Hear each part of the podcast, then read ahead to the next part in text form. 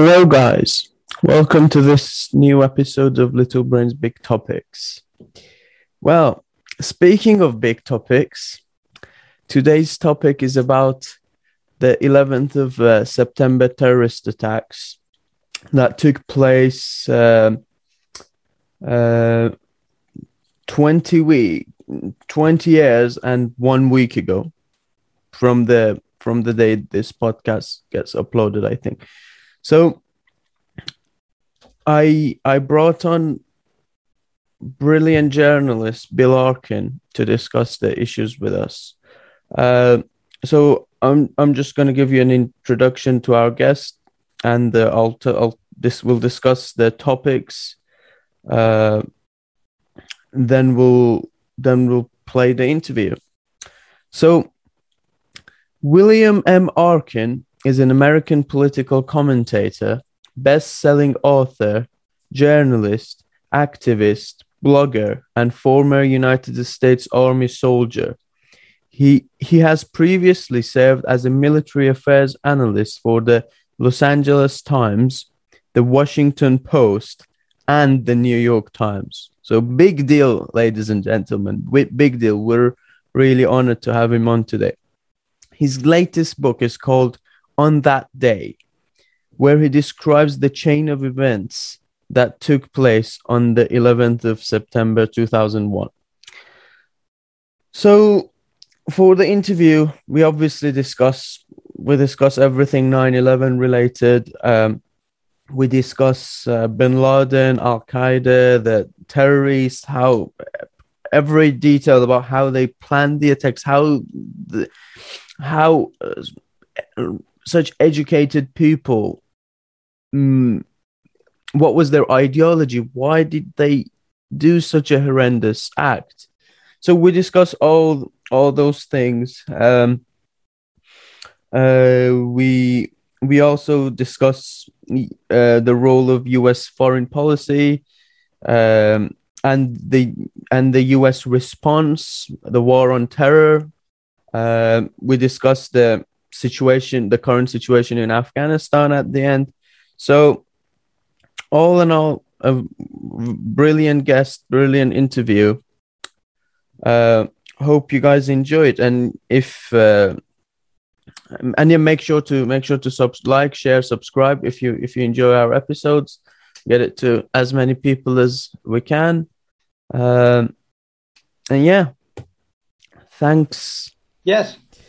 So, why did you decide to write your book, your new book, on that day? Well, the 20th anniversary of 9 11 is obviously an important event. And it was, in fact, an event in which almost everyone in the news media felt obligated to look back and look forward as to what the meaning of 9 11 was and what the implications were. And um, I know I actually wrote two books this year on 9 11 one a novel and one on that day.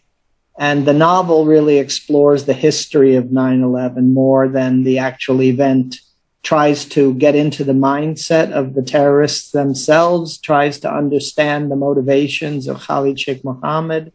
It tries to understand uh, bin Laden and his charisma and his uh, his uh, following uh, uh, throughout the Muslim world. And um, so, I, after I wrote uh, History in One Act, um, I had this gigantic timeline of both pre 9 11 and 9 11 itself. And I thought I would look to see whether there was some new information which had come out on 9 11 itself. And indeed, there was. There had been a uh, the president's diary for that day had been declassified by the Bush Library.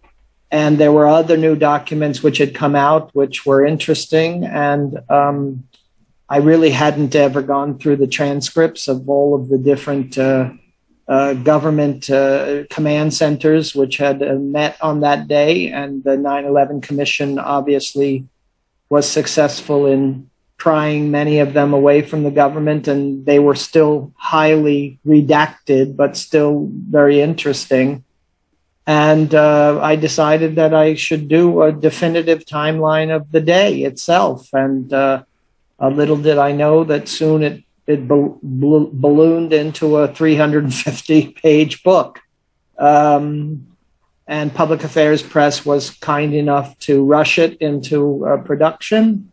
And I think it will stand uh, today and uh, really forever as the best record of what happened on that day without any of the uh, you know, without any of the name calling or any of the gut protection of the government that is either so common in the official world or is so common in the conspiracy and partisan world. So I wanted to really be in the middle. I wanted to really uh, lay out the facts and ask the questions as best that I could, uh, and then thematically try to deal with some of the enduring issues that we faced in 9 11, and yet we faced again in Afghanistan withdrawal. We faced again in COVID. We faced again in the January 6th insurrection.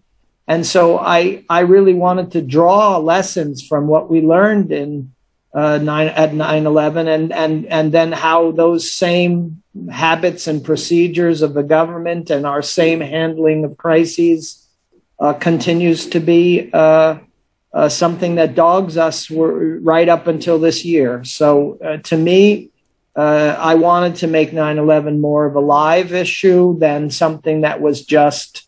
Um, that's something that was just, uh, you know, history and and and and a celebration of the American response, which is certainly worthy of commemoration, but it wasn't my focus. My focus was on what the government actually did, how bad information influenced what they were doing that day, and how uh, the problems of government response were muddled and confused, and the people themselves who were in charge were confused with what they should do and how to do it. Yeah, I mean, so in preparation for this interview, I tried to like look into. I just I, by, by look into, I just mean surface level reading Wikipedia pages, and there was a lot of Wikipedia pages just on 9/11 that like, there was so much. Like my head, my head started hurting. I was like, I can't comprehend this much. Like it's it seems like yeah, so how difficult did you find it to gather all the information from all the different books, different records, different, and like come up with a clear, comprehensive picture? Well, I mean, first of all, I really tried to rely upon facts. So, not speculation about what happened at 907, this happened. And, and what it might mean, well, that's for others to interpret and to try to do additional work on. But overall, my intent was to really uh, focus on um, uh, was to focus on 9/11 and the facts that were contained in government documents. And when I thought that the documents were flawed or the logs from that day were mistaken, not that somebody didn't write that this happened at 9:07 a.m., but that it didn't happen at 9:07 a.m. So we now know that it didn't happen. Yo, yet this is the record of what they thought happened at 9:07 in the contemporaneous record. And so to me, uh, you know, I've got a lot of experience dealing with gigantic data sets. I know how to read the documents. I know how to get the documents, and um, uh, there wasn't any doubt that I uh, uh could do this, you know, there there have been other attempts to make uh, timelines and chronologies. What I was re- worried about was that I wouldn't have sufficient information on certain subjects, like continuity of government or the declaration of DEFCON 3, that was able to flesh out the story a little bit more than what we already know. And in fact, I was able to get that material by and large uh, there are still some gaps in our knowledge, but uh, but in terms of like, my hope would be that in the same way that political scientists and historians study the Cuban Missile Crisis as a as a uh, model of decision making and crisis, that that perhaps 9/11 itself replaces the Cuban Missile Crisis as a more modern example of uh, of of an event that shook the world, and yet at the same time, you know, it's not really um, it's not really very uh, uh well understood. Uh, uh, certainly by your generation, it's not well understood. I mean, uh, I know that. That that certainly leads to my next question because so I think I was one one or two years old when then events took place. So our generation, so we we are like the 9/11 world order generation, sort of.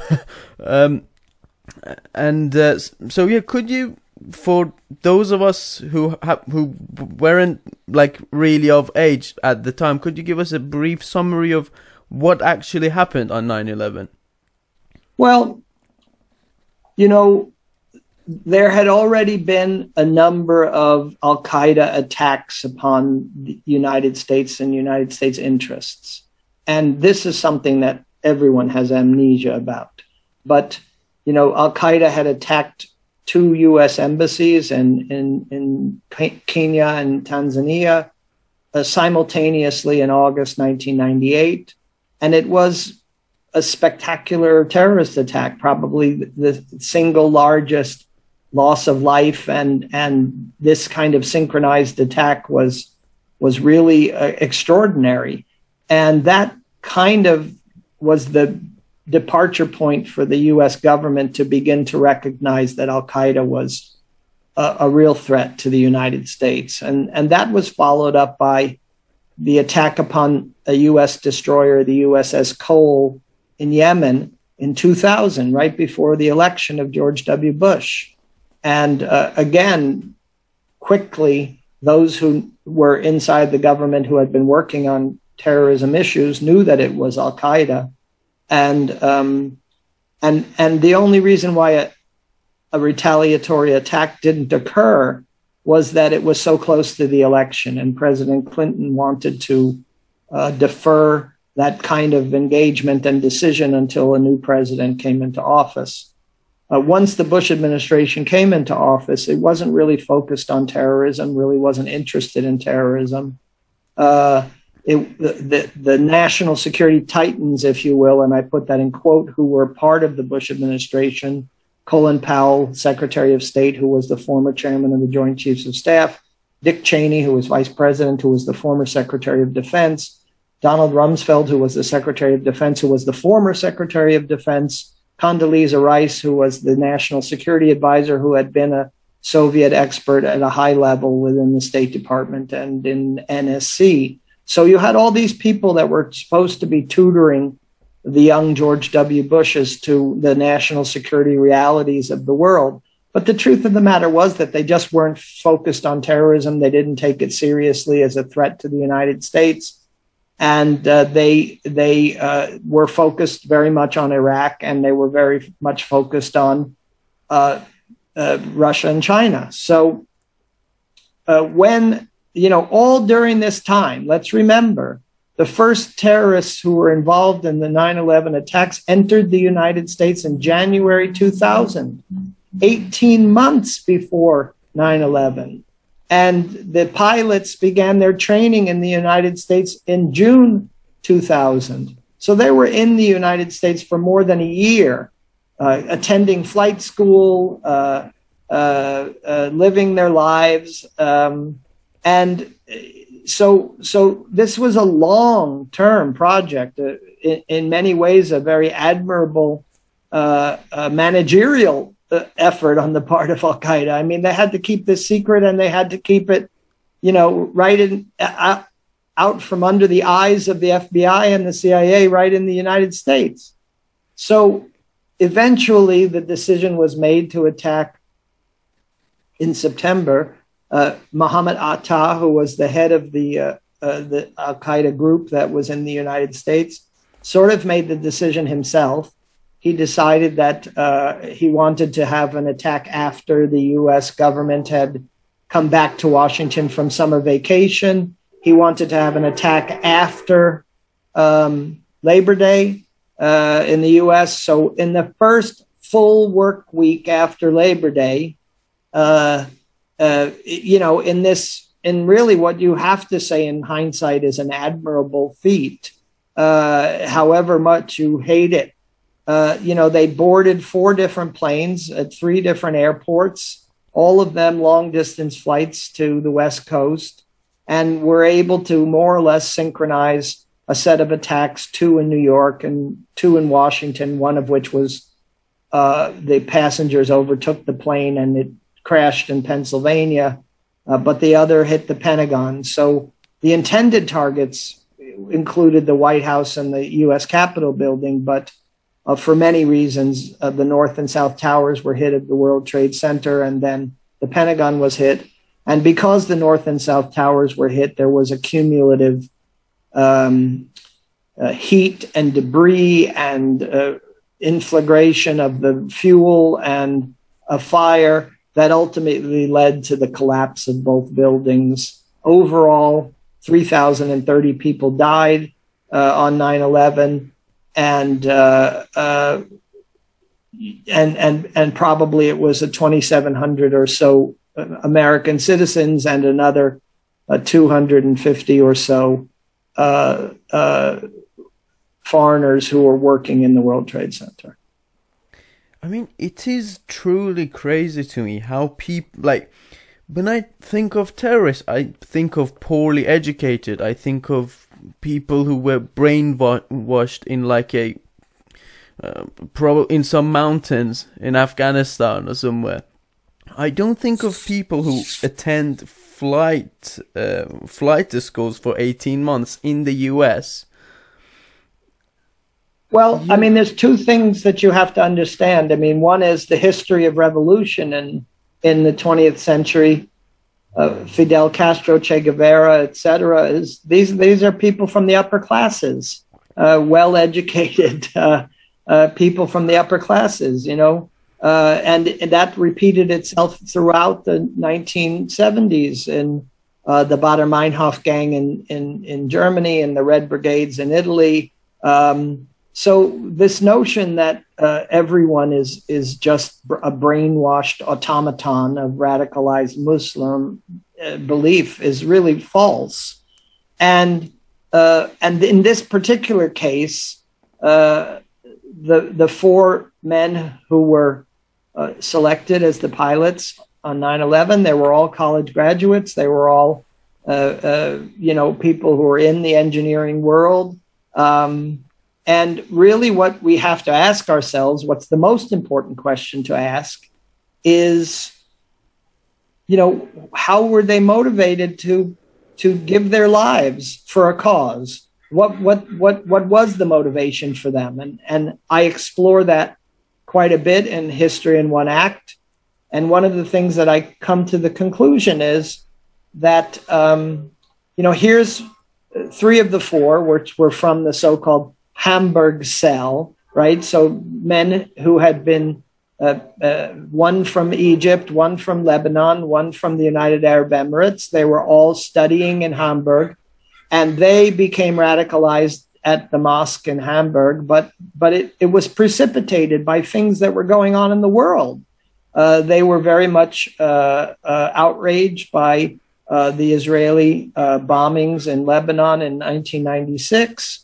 And uh, this was one of the acts of their radicalization. But overall, they also saw the West encroaching upon the Islamic world, and they believed that Osama bin Laden uh, was a, a, a, leader and a teacher who had a clear understanding of the importance of uh, getting the U.S. military out of the Middle East, of stopping the sanctions and bombing against Iraq, of thwarting Israel's uh, continued uh, control over what was going on in Lebanon, uh, and and a general sense that the West was destroying Islam, that the re- that the religion that they believed in uh, was being destroyed by globalization and being destroyed by by uh, Western encroachment, and.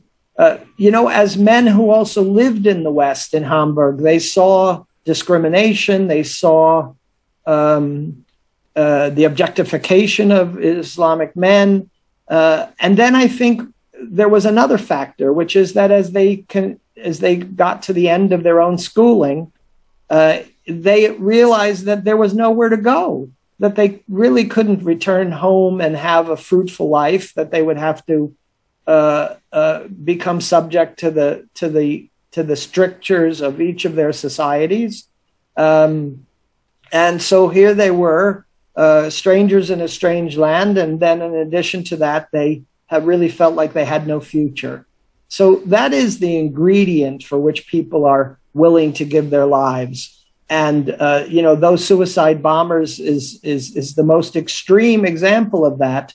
I think when you scratch the surface of uh, of any um, uh, non-conforming uh, organization or terrorist group, you find the same thing that people believe that there is no future and that the ba- greatest contribution that they can make to, to their cause is giving their lives uh, on behalf of that cause. Uh, none of which I'm saying to justify, but but what was crazy after 9/11 itself, where I was a, a reporter and a journalist at NBC, was was that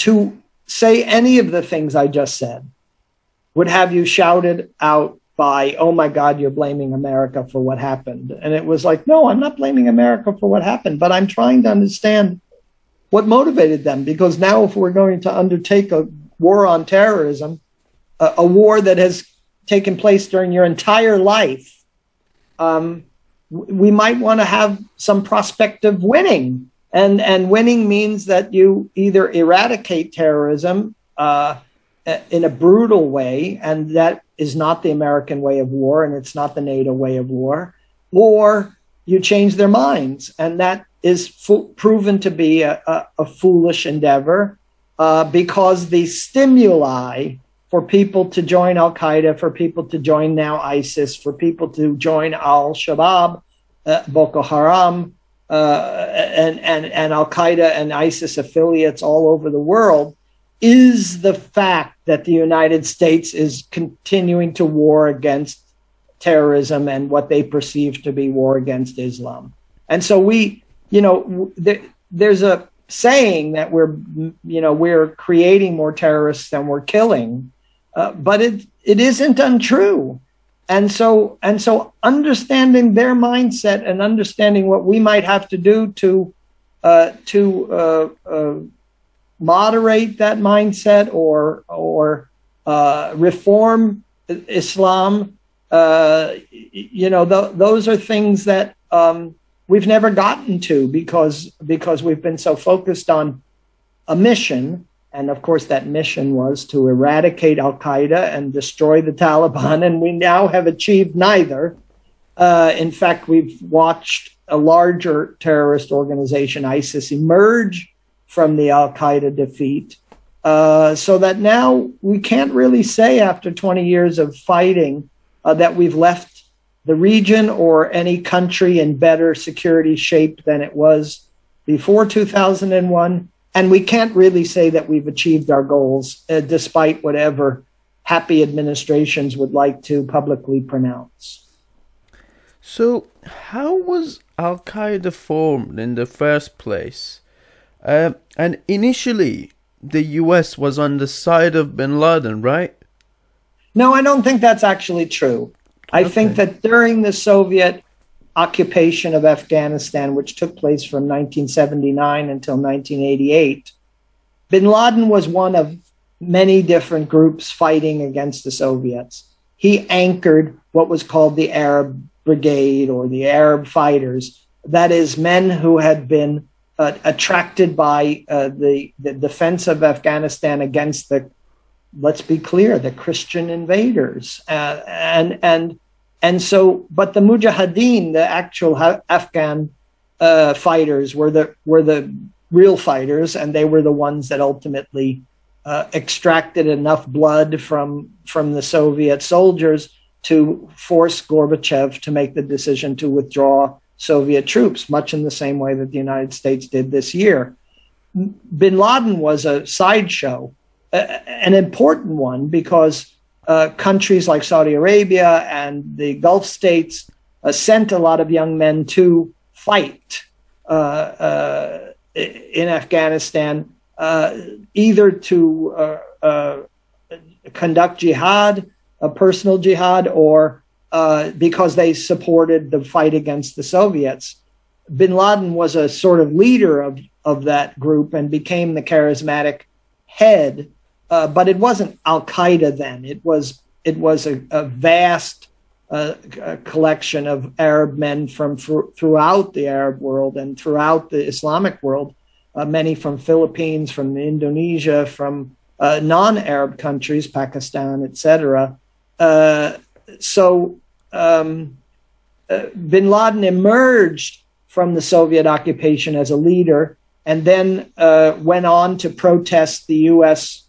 Uh, uh, uh, war against Saddam in 1991. Went on to continue to build an organization that by by 1995 or 1996 was ready to start focusing on what they considered to be the main enemy, which was the United States of America. I mean, if if Russia had continued to um, and and and Russia. Let's be clear. I mean, the the the the, the Muslim uh, fighting in in Chechnya and in Dagestan and in other places uh, was also supported by Al Qaeda and this same cadre of men who had fought in Afghanistan, as was the protection of the Bosnian Muslim uh, population, which was fighting against the Serbs in the former Yugoslavia. So it wasn't just the United States, but it became the United States as they uh, gathered strength and as bin Laden began to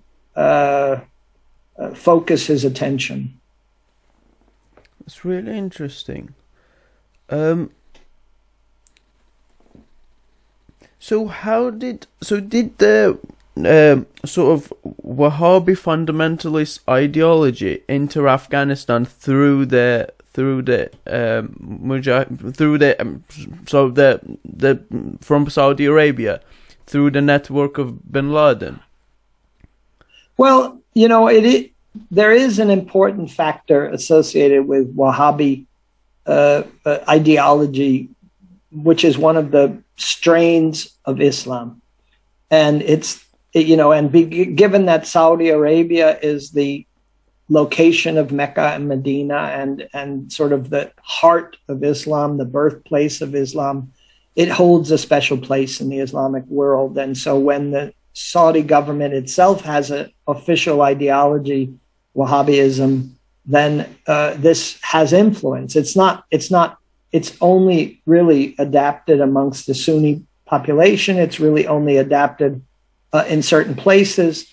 And and I would say that Bin Laden was uh, well, first, he was a Saudi. Uh, second, he was uh, sympathetic to the, uh, uh, the, the Wahhabi ideology, but he was also against the Saudi Saudi government and the Saudi royal family. So uh, I think it was more the some of the teachings that were the underpinning of, the Wahhabi ideology, the the rejection of of of uh, music and the rejection of art and the rejection of um, of uh, modern ways, the the desire to live under Sharia law, uh, etc. The, the, these were parts of Bin Laden's uh, ideology, but he had a broader political ideology as well. He was against the Saudi uh, government and the Saudi regime because he uh, thought that they were uh, weak and uh, that there was great wealth in Saudi Arabia, yet there was still a, a, poverty in the country, and that there was poverty in the neighboring countries like Yemen and and uh, uh Djibouti, and uh, uh, and and not only that, but that the Saudi government was really just interested in the perpetuation of the Saudi royal family.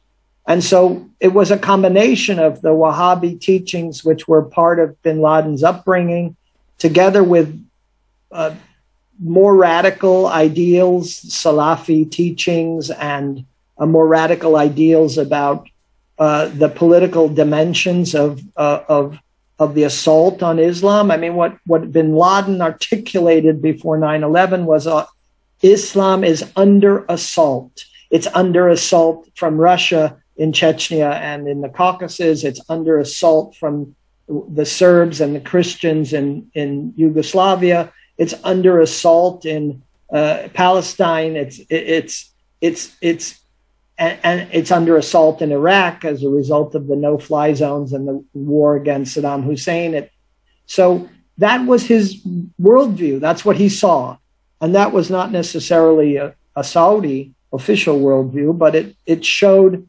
that there were strains within the Saudi uh, uh, ideology, and not only that, but strains within Islam. I mean, we forget in our modern society because we're so stupid that uh, there is a difference between Sunni and Shia, and there is a difference between uh, South Asian uh, Islam as practiced in, say, for instance, India and uh, Islam as practiced in Saudi Arabia.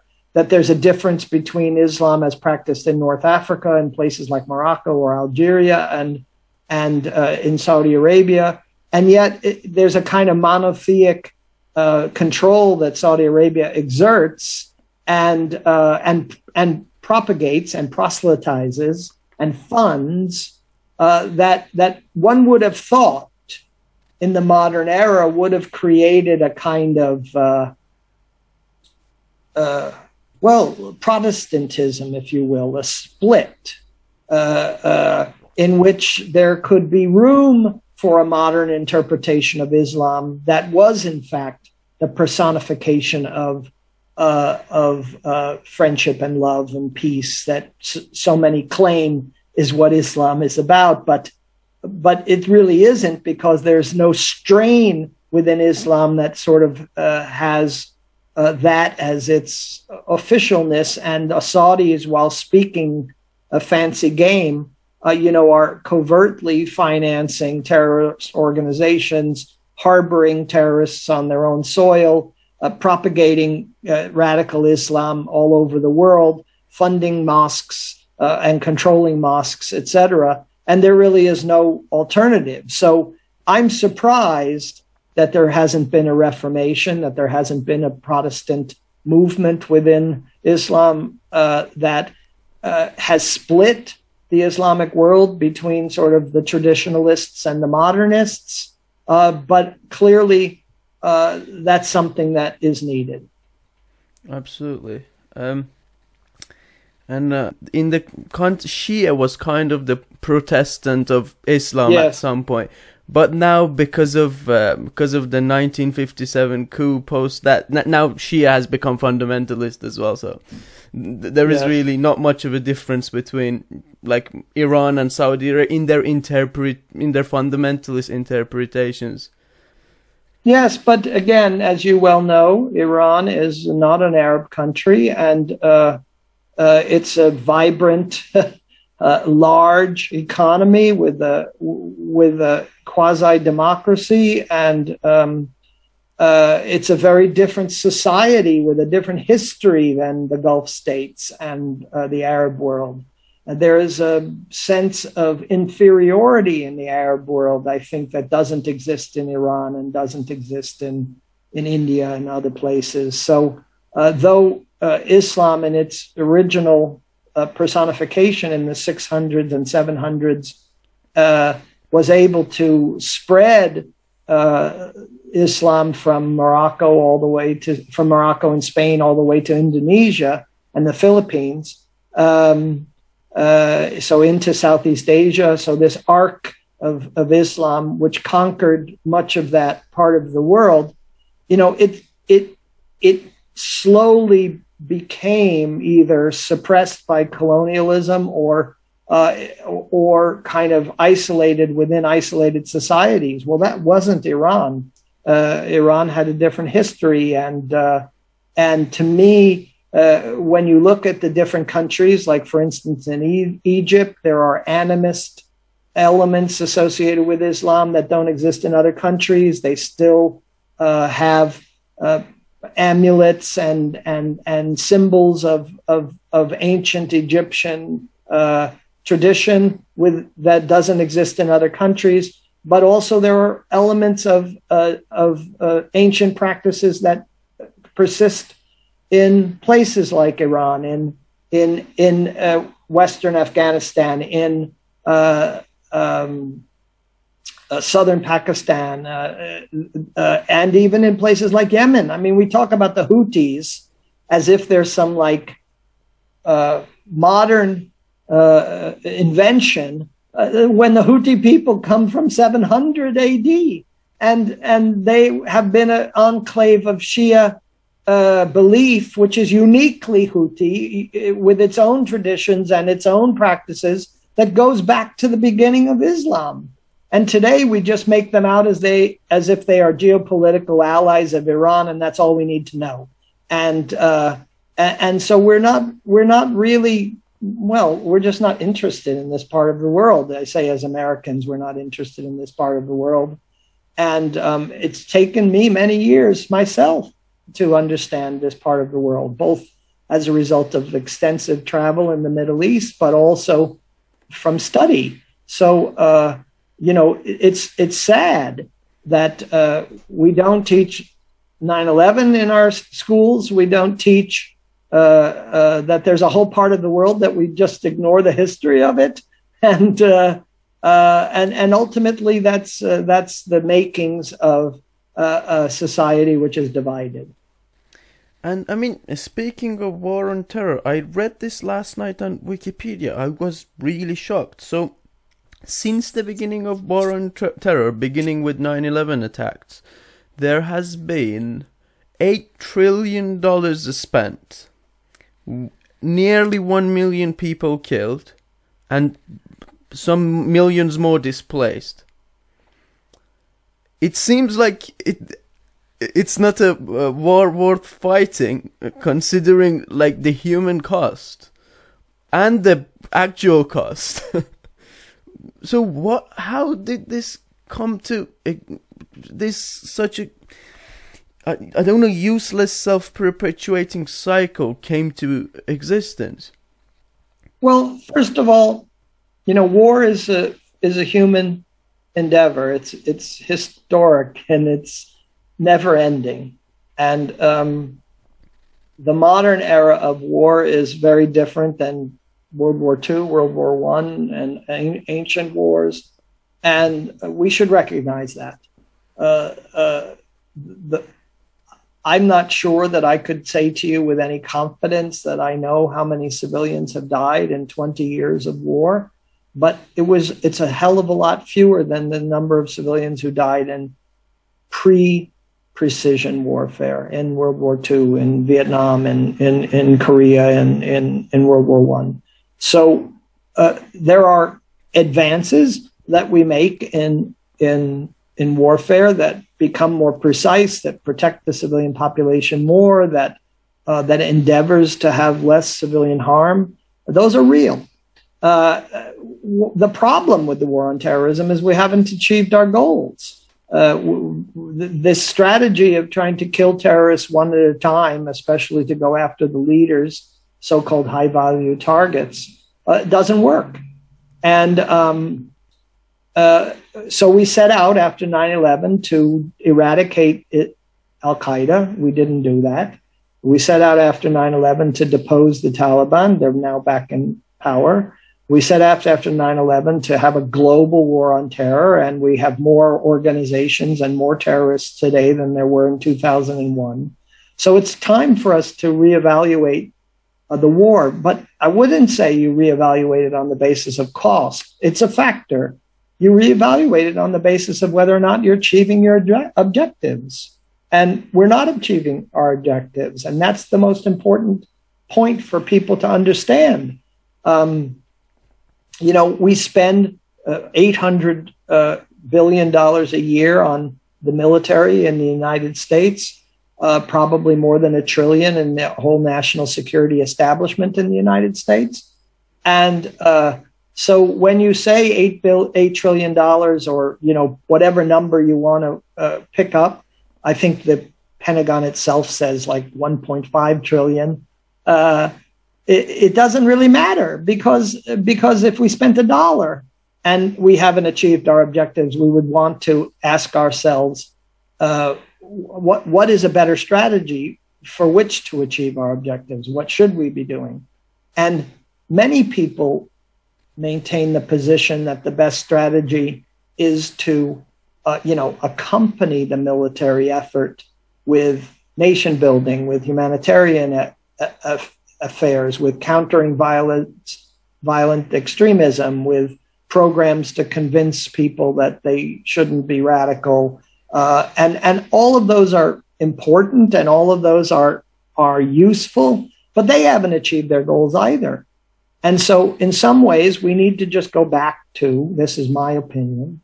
We need to go back to treating terrorism as a law enforcement matter. You know, we should have good security and we should have good law enforcement. And um, those are the things that ultimately are going to thwart terrorism. And, and, and yes, there will be some terrorists who will get through. There will be plots that will be successful.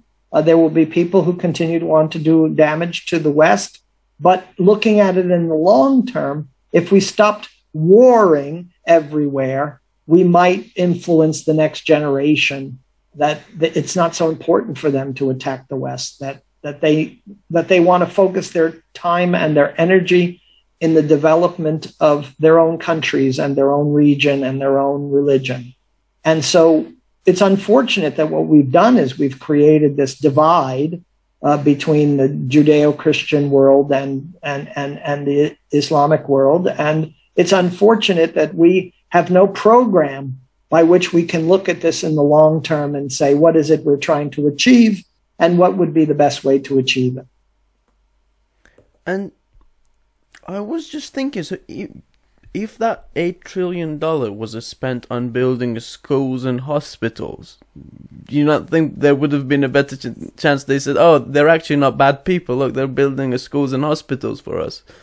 Um, well, I mean, you know, more importantly, let's look at it at a micro level. So we we think that probably the war in Afghanistan over 20 years has cost about 800 million dollars, and um, uh, and I think that if that money had been spent on actually uh, building the institutions within Afghan society that were going to be uh, persistent and vibrant, then the attractiveness of the Taliban would have uh, uh been lesser. And also, and this was always a problem in Afghanistan, and of course, Washington can't really say it because it's it's inflammatory. Uh, but uh, you know, there's ter- terrible corruption in Afghan society. Well, what builds corruption? The availability of money, and so uh, uh you know, a lot of the money that the United States spent or gave to Afghanistan, and the, and a lot of the money that the NATO nations and the Western Europeans gave to Afghanistan, you know, didn't go to the places and the people and the purposes that were intended. So it's always nice to be naive and say we should spend it on schools and housing and healthcare, et cetera. But uh, but then we have to figure out a way to actually do that. I mean, what we what we leave behind in Afghanistan today is certainly better roads. But why are there better roads? So that the military can get around the country better. And why are there better airfields? So the military can get around the country better. And why are there better? Uh, I mean, the Afghan military has a magnificent selection of barracks and command centers and gymnasiums and uh, all of the accoutrements of military uh, force that has been built by the United States and the West. And now, well, I guess the Taliban are going to be in better physical shape because they have all these gyms. Uh, but but that's the reality that so much of what was spent was also with an eye on enhancing military capability. Even the telecommunication system in Afghanistan was built with an eye on being able to intercept phone calls, to having a, a fabric of, of, of a, cell phone telecommunication system throughout the country that was going to make it easier and better to spy on the Afghan people. So, you know, we we have this uh, contradictory objective. On the one hand, we want to nation build, but on the other hand, amidst a war, uh, the priority is uh, building up the military capacity, both our capacity and the capacity of the Afghan military and the Afghan special forces. And uh, what are your thoughts on Biden's withdrawal from Afghanistan? I mean, people blame it on Biden a lot, but it was a pretty much bipartisan project from tr- starting with Trump, ending with Biden. Um, and you know, we, we saw like Mike Pompeo shook hands with uh, with the Taliban guy. So it's it doesn't seem to me like it was a like it was his decision. It was a. I think it must have been some sort of Pentagon changing foreign policy directions, making deals with. So, what do you think of what went on in the and di, and did they did the U.S. know how quickly the government was going to collapse? Well, so First of all, it didn't start with the Trump administration. It started with the Obama administration. Oh. I mean, they're the ones who started to reduce the number of forces in Afghanistan and, and tried to replace boots on the ground with technological capabilities which would supplant them. So the long road to getting out of Afghanistan probably began a decade ago. Uh, and certainly the Trump administration negotiated a peace settlement, but uh, but I don't think that the Trump administration is going to be noted for its competence, and so they weren't really able to get anywhere. The, you know, Pompeo shaking hands with the head of the Taliban, uh, the negotiator, uh, certainly is a jarring picture today. But I mean, ultimately, uh, you have to negotiate with your enemy, and you have to figure out an outcome. That I mean, the the only justification for war, the the entire fabric of just war theory is is that you fight so that you can restore peaceful relations, and uh, and that means you fight for a, a purpose, and you fight in a way that does not close the door to the restoration of peaceful relations.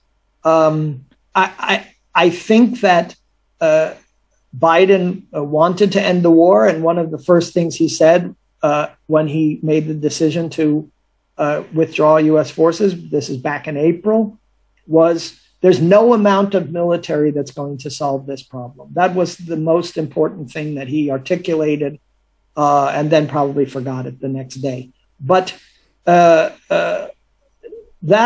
is the truth. That's the bottom line. The United States is not going to make Afghanistan into something that it doesn't want to be made into.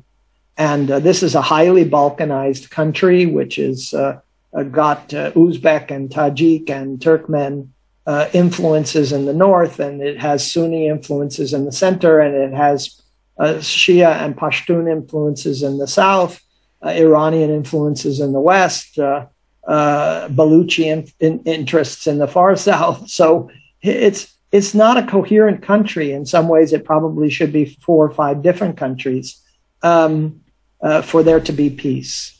but but I think that what the Biden administration chose to do uh, wasn't wrong. Uh, did they fail in the intelligence world? Yes, but we but that's like a given. You know, anytime we have a crisis in American society, the first law of that crisis is we had information which told us something when we didn't pay attention to it. so uh, that's the first law of a crisis is that there's always a failure to connect the dots. There's always a failure to uh, to uh, understand the very intelligence that we possess. And then second, I think that kind of in this decade of reducing boots on the ground uh, and and and and refocusing the real effort of the war on terrorism against ISIS in Iraq and Syria was that people just sort of got tired of Afghanistan, got tired of the war in Afghanistan, and um, uh, and so they saw what was going to happen anyhow.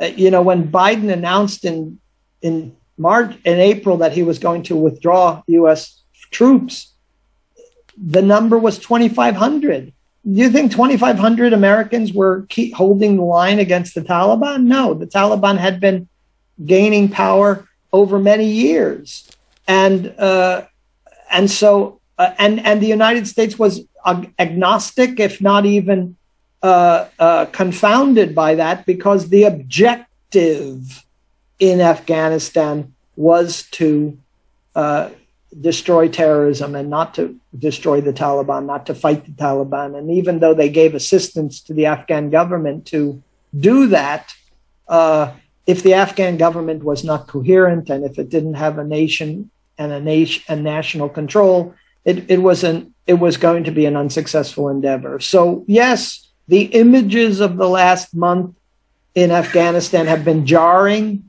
uh, and uh, and the future of Afghanistan looks bleak, and uh, the the plight of women and and and minorities and progressives is miserable.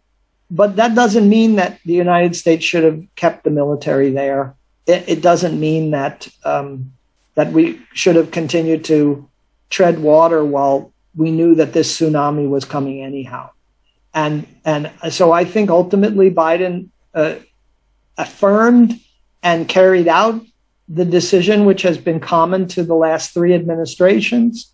And uh, and I think though Biden will take the blame for it if if the end of the war in Afghanistan is the beginning of the end of the war in Iraq, Syria, Yemen, Somalia, Niger, Burkina Faso, uh, uh, uh, Nigeria, uh, Burundi, Uganda, Burkina, uh, Cameroon, uh, then it will have been an achievement. But but now the war on terrorism has has expanded into so many places that Afghanistan is a minor is a minor bump in the road it seems to me like so with with Vietnam, the U.S. obviously was drafting people, so you, you had you had to go to the military.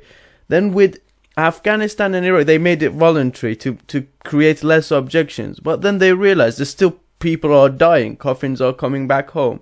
So now with the new technology, with the drone tech, they said, okay, we're going to move away from human sending humans. We're just going to have sort of um, we're going to do like targeted drone strikes. We're going to do sort of um, you know proxy forces. Uh, that's what i've heard from many people. Do you agree with that uh, assessment? Well the volunteer military started in 1973 after vietnam so it wasn't invented for afghanistan and iraq. But part of having a professional military a volunteer military is that uh, every human life within that military is very precious because you're making a great investment in your soldiers and your sailors and marines uh, in a way that wasn't the case in a period of a draft or a tremendous mobilization of 11 million people like we saw in in uh, World War II. So um, the nature of the American military was already uh, changing, uh, and uh, the, the, the willingness of the American public to uh, accept uh, friendly casualties, American casualties, uh, was already uh, changing. It was already uh, eroding, uh, not because of Iraq and Afghanistan, but because people intuited that these were not vital interests of the United States. I mean, if it, I imagine that if the United States had to go to war against North Korea or China or Russia, uh, th- there would be a sense that uh, this was a, a, a, a, nation saving endeavor and would, would, it would have a tremendous amount of support. But I think the war on terrorism, ironically, never really had the support of the Americans. Of course, the obvious initial retaliation in Afghanistan in in uh, in 2001 had support, but I think as it went on uh, people were not necessarily in agreement. I mean, the Senate was basically split half and half uh, when the Iraq War came about in 2003. So in two years, uh, people had already grown tired. And then I think there's a, another phenomenon that is worth talking about, and that is that as the U.S. military continued its way of war, which was to minimize friendly and civilian casualties, to focus more on drones and air power and special operations forces and less on conventional boots on the ground, the, they achieved the goal of reducing uh, civilian harm and, and reducing the number of military casualties, which made the American public pay less attention to the war which gave the Pentagon more autonomy, which allowed the Pentagon to go into other countries and start fighting in Yemen and Syria and and and Somalia, et cetera, et cetera. Uh, and so the irony of this American way of war is that fewer and fewer people are engaged, and the irony of a volunteer force is that fewer and people, fewer lives of Americans are affected. I mean, the Army and the Marine Corps requires 125,000 uh, people a year in order to replenish its ranks. Well, 125,000 out of 24 million 18 to 24 year olds in America. It's a tiny number. It does, you know, the military doesn't affect most people's lives in any way. And so, uh, as the American public has grown weary of paying attention, uh, uh, I think that the end result has been that it, it allows the military to uh, operate more autonomously. And their primary objective, though I don't think this is how they see it, is to minimize the accident, the industrial accident, if you will, of war uh, that would bring attention, public attention to the war. They, they don't want people to die uh, because that's when people pay attention. And so if they can create a style of warfare in which a minimum of people die, uh, then they also can have the autonomy and and and the ability uh, to carry out what they think is important. And um, uh, unfortunately, we live in a society in which the military and the national security community decides what's important, rather than a society in which the people decide what's important. And this has gotten worse and worse. And now we're really at a crisis because in the news this week, as an example, is General Milley, the chairman of the Joint Chiefs of Staff, going behind the back of the White House uh, to contact the Chinese and in terms of uh, uh, making clear that uh, that Trump was not going to be allowed to do uh, anything inflammatory or or aggressive against them. And we know that a lot of concern within the national security community that there was a potential for Donald Trump to declare martial law after the elections, uh, prompted them also to ins- to be insubordinate and passive aggressive in paying attention to the president. And I think that this case study of uh, the military believing that it needs to protect the country from the president of the United States is a very bad precedent, but it really gives us an insight into the power, uh, the the power of the of the national security establishment. If we are to take away one lesson from the events of 9/11 20 years later, what would it be?